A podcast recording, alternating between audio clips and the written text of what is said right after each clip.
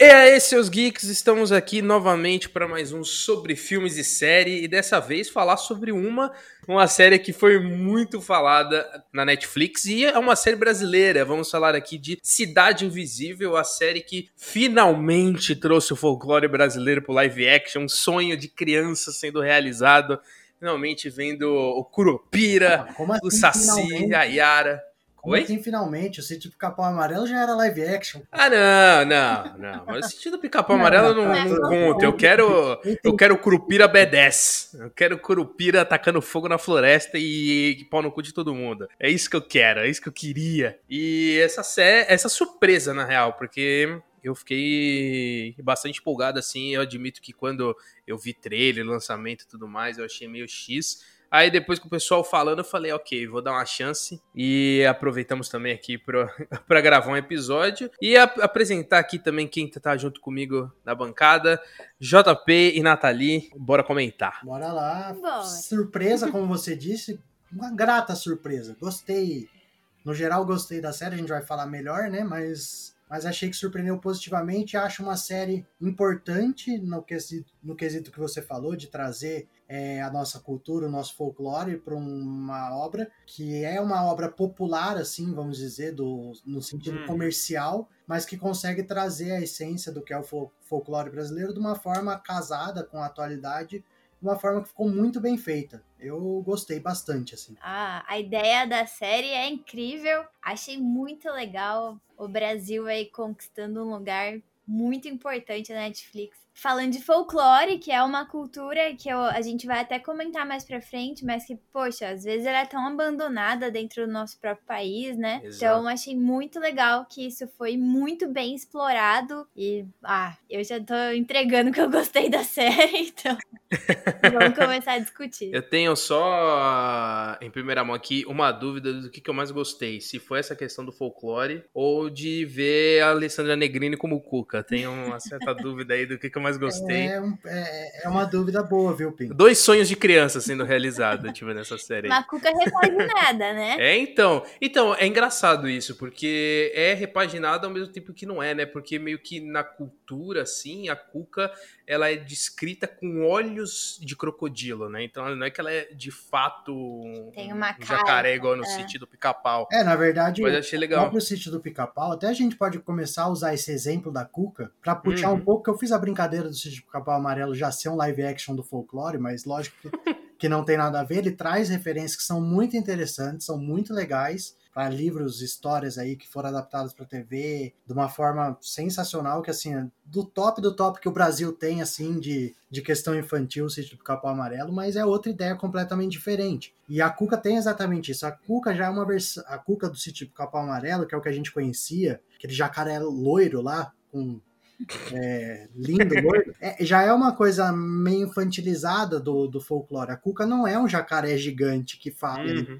e, e mexe no caldeirão. A lenda da Cuca, ela é muito mais uma bruxa assustadora que bota medo, tanto que se a gente pegar as músicas, a Cuca vem pegar não sei o que, não é aquilo, é, é outra ideia a, a criação da Cuca. E aí o Monteiro Lobato adapta daquele jeito pra virar um negócio mais ali pras crianças, que até uma crítica que eu faço não à Cidade Invisível, mas ao tratamento tratamento do folclore no Brasil, porque se a gente pega, a gente tá falando aqui que não tem nada de folclore aí, pelo menos em grande escala comercial, hum. até o Cidade Invisível. Você tem produções infantis que trazem o folclore, você lê os contos do folclore, as lendas, na, quando você tá na escola ali, que você usa, acaba se usando essas histórias na alfabetização, mas depois é largado. E até a série, ela brinca um pouco com isso, quando ela traz O, o Marcos Pigossi ali, o Eric, que é um cara que não acredita nisso, que conhece as histórias, mas não acredita e acaba tendo contato novamente com isso, que acaba sendo um pouco do que a gente tem através da Cidade Invisível. São histórias que a gente aprendeu lá quando a gente era criança e a gente não tem mais contato com elas, elas ficam esquecidas ali, exato, como se não existissem. E, e é uma crítica à cultura no Brasil como um todo de não aproveitar isso, porque a gente viu agora com a série que dá para aproveitar e fazer coisa muito legal com isso. E eu acho que até o Sítio do Picapau Amarelo é um exemplo disso. É uma coisa que fica ali na infância e depois ela morre com a gente. Assim. Exato. Eu tava falando isso com a Gabi, eu assisti com ela e a gente tava analisando exatamente esse ponto de como o folclore ele foi muito forte na infância e depois simplesmente desapareceu. Assim, eu tive um, uma certa vantagem, porque eu tenho uma irmã mais nova, então quando ela era criança e ela começou a consumir folclore, eu já era um, um pouco mais velho, então meio que eu consumi depois ali, um pouco mais adolescente e tudo mais. Inclusive, recomendo muito, um, obviamente, um musical infantil chamado Lendas Brasileiras, tem no YouTube inteiro. Ele é feito de fantoche, ele é, é meio tosco, é meio tosco, não tem como não admitir que é meio tosco, mas ele traz músicas muito boas, e assim, cada personagem do folclore tem a sua própria música, que é cantada por um grande artista brasileiro. Então tem o, o Milton Nascimento, tem a Ana Carolina, tem Toquinho. Então é, é, é realmente muito bom. Eu sei todas as músicas, pra vocês verem o nível do quanto eu gosto. Então meio que eu tenho ainda o folclore um pouco mais forte, assim. Mas foi a primeira vez que a gente finalmente viu ali um folclore com um toque um pouquinho mais adulto, ali, que podemos dizer, né? Com é mais sombrio, um toque mais maduro, podemos dizer. Tá voltando na história da Cuca, eu achei muito legal a maneira como ela foi representada, que pra quem assistiu, ela, é, ela vira uma borboleta, na verdade. Ah, não sei se é uma mariposa, né? Porque ela é grande. Uhum. E eu achei, meu, é muito bonito quando ela pousa no rosto das pessoas pra, pra invadir os sonhos, né? E os pensamentos. É muito bonita essa cena, sabe? Todas as vezes que ela pousa Sim. no rosto de alguém, fica uma coisa estética, assim, tão legal de ver na série, que você fala, nossa, isso é a Cuca. Por isso que eu falei da Cuca repaginada. Ficou muito legal, ficou muito legal. Não, e até isso entra no que o Pim tava falando do tom mais maduro, porque a gente fica imaginando, ah, vamos, vamos trazer a, a ideia do, do jacaré, do crocodilo ali, pra Cuca. Não, não casaria de... Teria que ser feito todo um trabalho para casar. E aí o que, que eles fazem? Eles trazem a, a borboleta, que também, se você for olhar nas lendas originais, ela tem lá uma relação. E aí ela traz isso como também um símbolo do, do, que, do poder dela e da, dali do que ela consegue fazer. E eu acho que isso acaba acontecendo com todos eles. Todos eles, dentro da sua característica, Sim. eu acho que eles são trabalhados de uma maneira muito legal. E aí eu acho que uma das coisas que funciona melhor na série é que, legal, eles trazem o folclore, eles trazem o folclore para um cotidiano atual, só que sem ser um negócio que é assim, é um negócio só entre eles. Não, mostra como seria uma relação entre esses seres ali, que eles chamam de entidade, né, as entidades, com, com o mundo humano de hoje em dia, o mundo dos homens ali, e ele traz isso de uma Exato. Forma que ele consegue casar, porque não é só isso, ele traz um, ele começa ali num drama pessoal do, do Marcos Pigossi, ali do, do policial Eric, que até é uma coisa meio batida, um policial que tem uma, um problema familiar ali, e em cima disso ele vai investigar e começa descobrindo que tem coisas além. Isso aí não é, não é uma ideia original, mas eu gosto como ela é usada para justificar, como ele começa a entender a influência desses seres aí que a maioria das pessoas ignora a existência, a maioria das pessoas esquece que eles existiram ou acha que eles são só uma invenção ali de historinhas para criança, e ele consegue trazer essa trama dele ter uma questão particular ali, dele ter que investigar, resolver, para ele conseguir entrar nesse mundo. Mesmo ele não acreditando, ele vai aos poucos é, tendo esse, esse rompimento aí nessa questão do não acreditar por conta de uma questão pessoal dele, que ele acaba entrando nesse universo que está escondido ali entre o nosso universo, entre a cidade. Eu acho até por isso que chama um pouquinho de Cidade Invisível, até exato, queria trazer essa discussão, mas eu, eu tenho essa visão, eu juro que eu procurei, eu não achei a justificativa para o nome, tá? Mas eu tive essa visão, que dentro da cidade existe uma cidade invisível, desse outro ser é. ali, e que ninguém dá bola. Eu imagino que seja é, exatamente isso mesmo, né? É meio que ele, eles morando ali, a gente não enxergando algo que tá na nossa cara, assim. É meio um pouco do que o, os deuses americanos apresentam, assim, né? Dos deuses entre a gente, vivendo como pessoas normais, sendo que eles não são, né? Como você mesmo disse, eles são a entidade. E, e eu gostei disso, assim. Eu, eu acho que eu fico um pouco com o pé atrás, no sentido de que... Mas aí é, é uma coisa minha, de que eu não queria que eles fossem tão explícitos um pouco com as lendas. É, porque no começo você tem ali a Camila, que você desconfia de quem que ela é. Aí você tem a própria, a própria Cuca. Você tem o Tutu também. É o, o próprio Isaac, né? Que se você fizer uma brincadeira ali com as letras da Saci, uhum. né, escrito. Então eu acho que quando eles estavam deixando um pouco implícito, eu tava gostando mais, não que depois piora, mas eu acho que quando eles abrem o jogo assim, é, é só pra certificar, porque já tá muito claro. Sim. Aí eu acho que perde um pouco, assim, mas eu, eu gosto daquele mistério. Mas eu acho que é natural da série fazer isso, porque no começo a ideia é essa mesmo. Ah, sim, é, como eu disse, é mais uma coisa minha do que da série em si, porque pra mim encaixa perfeitamente. Eu acho que o Carlos Saldanha, que é o criador da série, ele quis apresentar os folclores para quem não conhece as histórias, sabe? Como, como pegar o Saci, é, por que, que o Saci obedece quando tira a carapuça? Cara, eu fiquei chocado, porque pra mim isso era padrão. Exato. Era padrão. Sim. Pra mim, to, eu, pra mim, todo mundo sabia como pega um Saci. Aí eu tava assistindo com a Gabi aqui, aí ela questionando, eu falei, meu Deus, mano, eu, tipo, nunca tinha parado pra pensar. Ela foi pegar o fubá, né? Tipo... É, que realmente as pessoas não têm muito essa ideia, e aí é uma culpa da nossa própria cultura mesmo. Que isso, mano, a gente aprende quando a gente é criança, pinta lá a Turma da Mônica com uma fantasia de Cuca e acabou. Depois a gente não tem mais nada. Cara, e muita coisa a gente percebe até que a gente acaba esquecendo, e a série sim, ela vai trazendo sim. lembrança. Por exemplo, o próprio Tutu, que é um personagem que é muito legal na série ali, a relação dele. É o nosso, é o nosso Torment, né? É, exato. Nossa, eu não sabia é... quem era o Tutu. E eu não, eu não sabia. Talvez, eu também não sabia. Eu, não eu, sabia eu, também. eu fui pesquisar, e aí depois eu fui descobrir, através de pesquisas, que na verdade ele é como uma espécie de um, do irmão do, do Bicho Papão ali, do Boi da Cara Preta. Isso, isso. É, são três irmãos que eles têm mais ou menos o mesmo poder ali, de visitar os sonhos, atrapalhar o sono das crianças, enfim. E ele acaba funcionando dessa forma, e acho legal até a relação dele, dele ser meio que um subordinado da Cuca. Depois mostra um pouco mais o porquê que é assim, que ele sente como se ele tivesse uma dívida com ela, mas dele, no caso assim... A Cuca, ela povoa o sonho, atrapalha o sonho, e isso mostra muito na série. Ela põe as, as pessoas para dormir e acaba visitando a mente dela através dos sonhos, da, das pessoas através dos sonhos. E ele, querendo ou não, por ele ser, vamos, vamos traduzir aqui para um bicho-papão, na verdade ele não é o bicho-papão, mas funciona da mesma forma, ele, uhum. ele tem muita relação com isso, de sonhos, de estar tá buscando ali atrapalhar... É, atormentando o sonho das pessoas. Então, até nisso a relação dele encaixa. Como, por exemplo, não encaixaria tão bem, que eles fazem de uma forma legal, o Cuca, a Cuca se relacionando com o Curupira, que não faria tanto sentido. E até Sim. é uma coisa que eu acho que para uma segunda temporada que já está confirmada, a gente pode falar um pouquinho mais para frente, eu acho que eles podem trabalhar até mais nessa questão das relações entre os próprios personagens. Porque essa primeira temporada ela apresenta que tem vários, nem todos se conversam, é, eles não vivem todos juntos. Cada um no seu mundinho ali, no seu canto,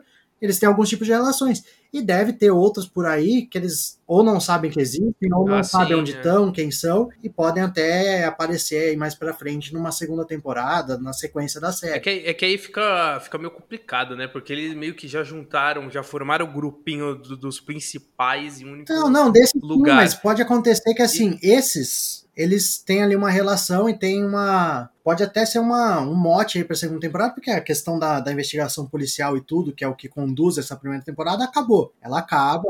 É, exato. E aí pra exato. segunda temporada você tem que trazer alguma justificativa nova. Pode ser até assim, ó, eles se conheceram, eles sabem ali, eles têm uma relação estabelecida entre eles, e aí eles começam a ir atrás de outros, até porque o próprio personagem principal do Eric, do Marcos Pigossi ali, ele traz essa premissa dele poder ir atrás de outros, pra ele tentar se entender mais e descobrir mais coisas, e, e até os próprios personagens podem ir atrás de outros que estão ali, pode ser no próprio Rio de Janeiro, outras cidades, enfim, ou eles vendo que tudo que aconteceu acabar, hum. acaba, acaba, ah, sei lá, a Caipora tá no, em Minas Gerais, ela viu ali alguma coisa relacionada, falou, opa, tem coisa errada lá, vou até lá, e ela aparece na cidade, e aí eles vão se conhecendo, pode até ter um, uma questão de confronto entre esses que se conhecem contra o que eles não conhecem, que pode ser um, até um mote mais interessante para a segunda temporada, já que já foi apresentado o conceito das entidades e delas viverem entre, o, entre os sim, homens. Sim. Porque na primeira, como eu disse, se começasse só nisso, seria um negócio talvez mais forçado. Então eles trabalham de uma forma natural de ter uma justificativa para essas histórias humanas irem se entrelaçando com a vida do, dos seres ali.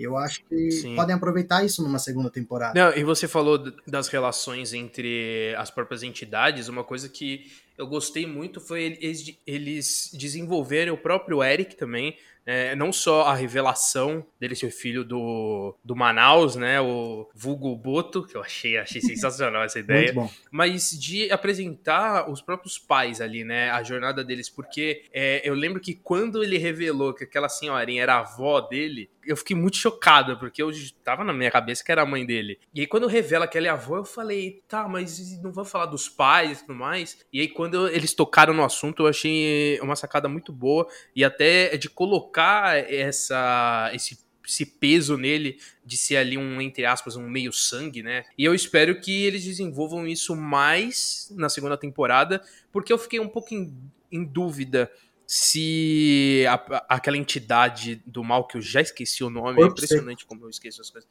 O Corpo Seco, quando o Corpo Seco entra nele, se o fato dele ser essa, esse meio sangue que isso facilitou. Porque senão fica um, um negócio meio jogado, assim, no sentido de que, ah, o Corpo Seco, ele entra em, em, em qualquer um, e o fato do Eric ser um, um meio-sangue não faz tanta diferença. Então, na verdade, não é qualquer um, né? Tanto que ele acaba entrando na filha dele primeiro, que querendo ou não, ela tem sangue de entidade ali, ela tem... É, meio... mais fraco, mas tem, é, realmente. É, mas tem, e depois ela, ele acaba indo pra ele. E até o Corpo Seco, eu também confesso que eu não conhecia a lenda, tudo isso. Sim, também não. Depois. Ele até tem uma forma meio, ele tem uma forma, ele não é só um, um espírito invisível como na série não mostra. Ele tem uma forma que é meio tipo um, uma sombra toda torta assim, e ele vai passando, mas ele, ele como se ele fosse possessão, mas só com quem tem relação ali, é. E acho que na série acaba mostrando isso. Porque senão ele poderia, por exemplo, ter entrado num, num morador ali da vila. Simplesmente, até no próprio, no próprio Cisso lá, que é o cara que tá sempre ali na floresta, ele vai num cara que... É, nesse ponto eles deixaram meio implícito, assim, pra saber. Eu, eu, eu entendo que é por causa disso, né? Que, assim, o Eric, ele é especial por ser filho do Manaus, e por isso o Corpo Seco tem uma certa, entre aspas, facilidade de entrar nele, porque eu, eu, eu realmente não, não vi uma certa, não digo vantagem, mas uma certa especialidade nele em, em ser filho do Manaus. Tudo bem, se você ser filho do Boto Cor-de-Rosa, já é algo a se gabar. Eu, eu colocaria isso no meu LinkedIn, inclusive. A mulher dele tinha essa questão com o folclore também, né? Acho sim, que isso ajudou. Ela pesquisava, ela ia atrás, ela sabia, ela acreditava na, nas lendas, inclusive. Será que ela sabia e ela só jogou com, com o Eric, assim? Tipo, ela já sabia. Será? Não sei, não é, sei. Pode ser. Ser. Eu acho que não, eu acho que não. Vou escolher esse cara porque ele é filho do Boto. Mas o... Quem não, né? Mas você falou, Pim, fica meio implícito, eles não, não esclarecem isso, se usa isso, e nem... Ah, o Eric tem poderes? A gente não sabe até então. Por outro lado, a própria avó dele fala assim, ó, quando você era pequeno, eu levei você num cara que... num benzedor que ele te fez seu corpo fechar. Então, às vezes, ele tem essa questão de espiritualidade, de entidade ali, só que foi bloqueada por esses trabalhos que a avó dele levou ele pra fazer. E pode... E que tentou fazer com a menina depois, só que a menina já estava possuída, no caso, a filha. Já estava encapetada, e, já. Já estava encapetada. Mas o... Então pode ser que agora, ele sabendo disso, ele vá trabalhar de uma forma que vai se revelar. Não sei se ele vai ser o novo Boto, se ele vai se transformar é, em alguma outra coisa, porque a própria... Aparece ali uma conversa no final, que acho que é a mulher dele que aparece para ele, é, e fala que agora ele é um deles. Naquele ritual hum, que ele tá fazendo. Sim, que agora ele também é uma entidade. Então pode ser que ele se descobrindo assim,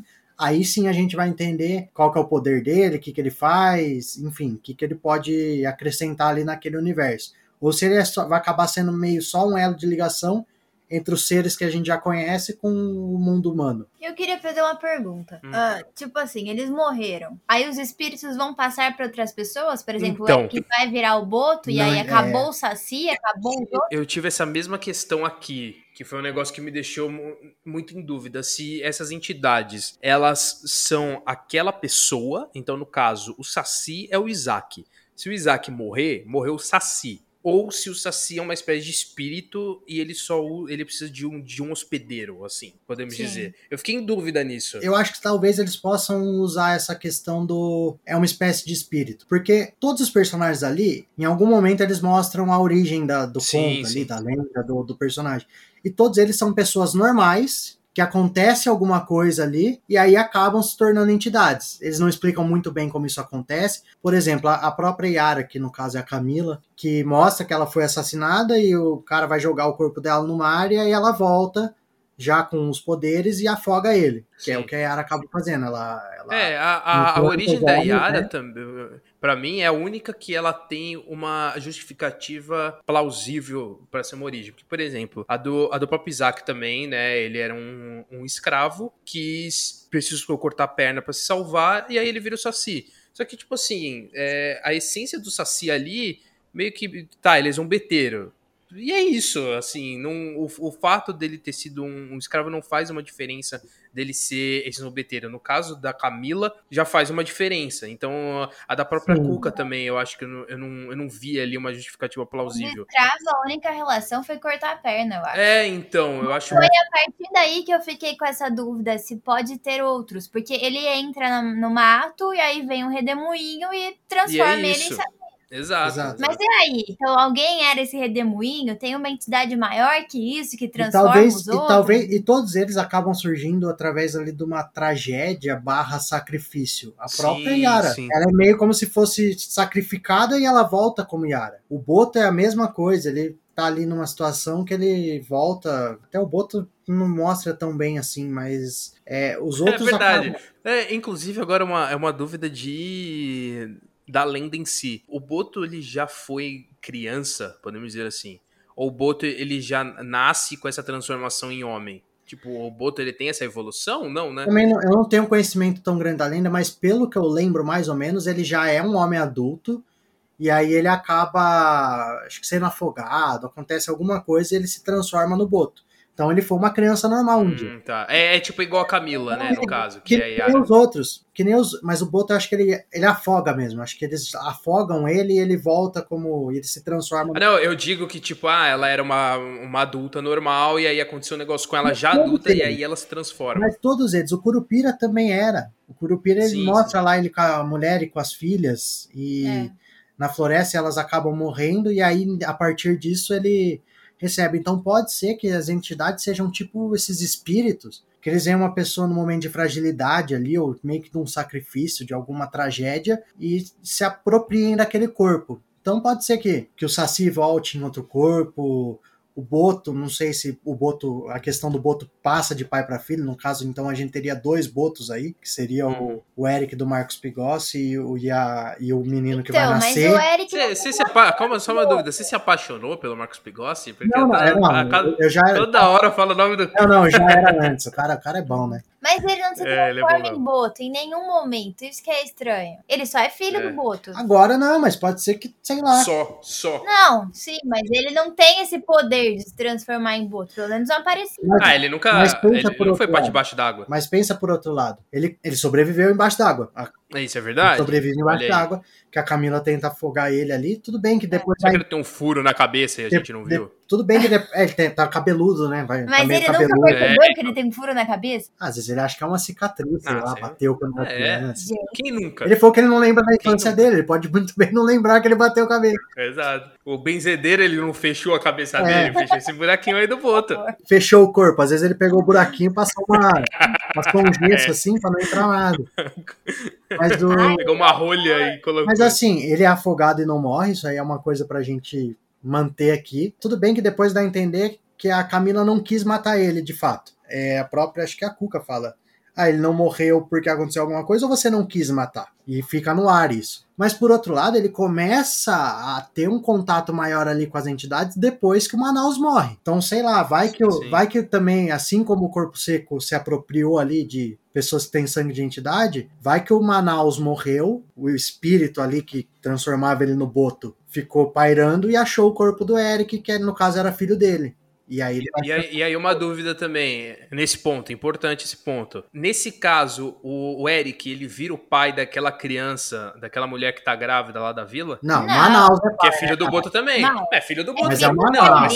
Não, não, não, vamos lá. Mas se o espírito do, do Manaus entrou nele, então a responsabilidade passa pra ele. Mas, mas, não, mas não é filho não, mas dele, eu acho ele é que tio. A, a, a essência... Não, ele é irmão. irmão. Ah, é, é verdade, aquela é verdade, criança é que, da mulher grávida é, é, é filho do, do Manaus também. Que pode, eu acho que, sei lá, acho que seria uma boa também. É porque senão eles vão ter que pular alguns anos aí pra usar a criança. Mas, mas é, agora que a, a gente tá falando mais das nossas expectativas pra segunda temporada, é, quais entidades vocês queriam ver na segunda temporada? Porque, ó, só pra relembrar, a gente, já, a gente teve nessa primeira o Saci, a Cuca, a Yara, o Tutu, o Curupira, o Corpo Seco e... E o Boto. O Boto. E a gente teve uma pequena aparição do Muiraquitã. Muiraquitã, pra quem não conhece, é uma, uma lenda de um, uma espécie de pedra que é em formato de sapo verde. E a filhinha do Eric, ela tem um colar que tem um sapinho verde. Eu, eu pirei quando vi isso. Eu falei, caraca. Que inclusive, inclusive é o colar que a mãe deu, né? Pra proteção. Sim, e, e exato. É, é, uma, é uma pedrinha de, de proteção, exatamente. É, e... Mas eu acho que pode ser só uma menção ali. Não ah, acho sim, que não vai ter o... Não vai, é. Só é tipo vai... easter egg. Foi, foi só pra eu ficar... Só, só pra eu colocar aquele sorrisinho no rosto. E das entidades que eu espero, mano, eu queria muito ver com os efeitos visuais da série, que são muito, muito bons. Bem feitos. Muito bem feitos. Inclusive, absurdo. Eu queria ver muito a Mula Sem Cabeça, eu sei que é muito difícil, mas eu queria muito ver. E o Boitatá. O Boitatá é a lenda que eu mais gosto, assim. Queria. Seria eu, muito da hora ver. Eu acho que a Caipora tem, pode ter um papel legal ali, é, falando em questão de história e tal. Tem uma própria relação com o Curupira, que, que eles têm meio que uma questão ali da uhum. floresta, de protetores da floresta, de uma forma diferente, mas que pode ter uma relação ali, que pode se desenvolver, que inclusive o Curupira tá muito bom, o Fábio Lago sensacional absurdo, no papel absurdo. Ali, tanto como como Iberê, né, que ele tá ali cachaçado, raivoso, brigando com todo mundo. Ele aparece pouco, mas quando, quando ele se transforma de volta no Curupira, é um negócio o, incrível, assim. O Iberê é, é a representação do baiano se ele tivesse ficado vivo, né? É, exato. É, na verdade é. O Curupira é o baiano, é, o, é a entidade incorporou no baiano e aí virou o Curupira. E outro personagem que eu acho que pode aparecer até é... Eu vejo com bons olhos uma aparição do Bicho Papão, do próprio Boi da Cara Preta ali, como família do, do Tutu. Que não vai ter mais, né? Porque, ou, ou vai, né? Porque a gente tá chegando aqui que as entidades que morreram, elas podem voltar em outros corpos, talvez. Mas eles podem aparecer ali como... Se o próprio personagem não voltar em outro corpo, em outra forma, pode acabar aparecendo esses irmãos dele aí que teriam a mesma função ali e até uma questão de história para acrescentar. Então, acho que tem coisa para trabalhar, muita coisa. E assim, tem muita coisa que a gente não lembra, que a gente não vai lembrar. Quantos personagens do folclore a gente às vezes nem conhece. Ah, sim.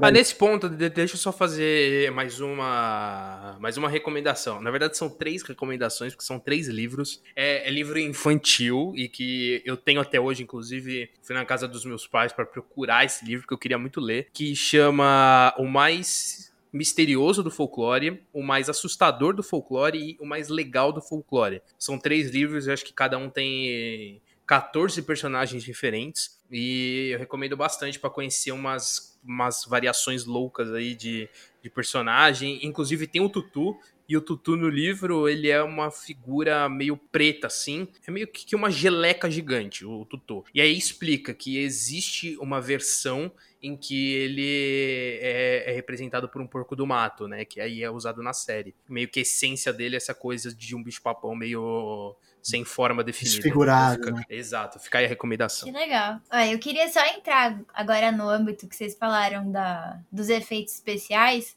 A gente conhece o Carlos Saldanha pelas animações, né? Eu nunca vi alguma coisa de live action dele. Pelo menos eu adoro as animações da, do Carlos Saldanha. Acho incríveis. A Era do Gelo, o Touro Ferdinando e o, o Rio. O Rio é dele também, né? É, e o Rio, que Sim. ele exalta muito a cultura brasileira, fala da Arara Azul, que já é muito legal, ele já colocou o Brasil lá em ascensão. Mas agora, gente, como o live action, gente, os efeitos especiais dessa série estão lindos, lindos, lindos. É absurdo. Não é absurdo. Só a, a Cuca, mas a parte do Curupira, eu fiquei em êxtase assistindo aquilo, eu falei, meu Deus, eu não imaginava que ia ser tão legal a hora que ele vira o Curupira, porque você vira já, gente... O cara tem o pé pra trás, tem solta fogo na cabeça, que coisa, né? Coisa tonta. Que eles vão fazer, vai ficar. Mas ficou muito legal, não ficou nada caricato, ficou muito legal. Então acho que eu queria exaltar esse ponto. E entra também na questão do trazer um negócio mais maduro. os personagens mais adultos, sim, porque, sim. como você falou, podia ficar muito caricato. Eles poderiam fazer de uma forma que ficasse muito caricato, e aí, beleza, legal, conseguiram trazer o folclore para uma história ali, mas é um negócio que, ah, ok,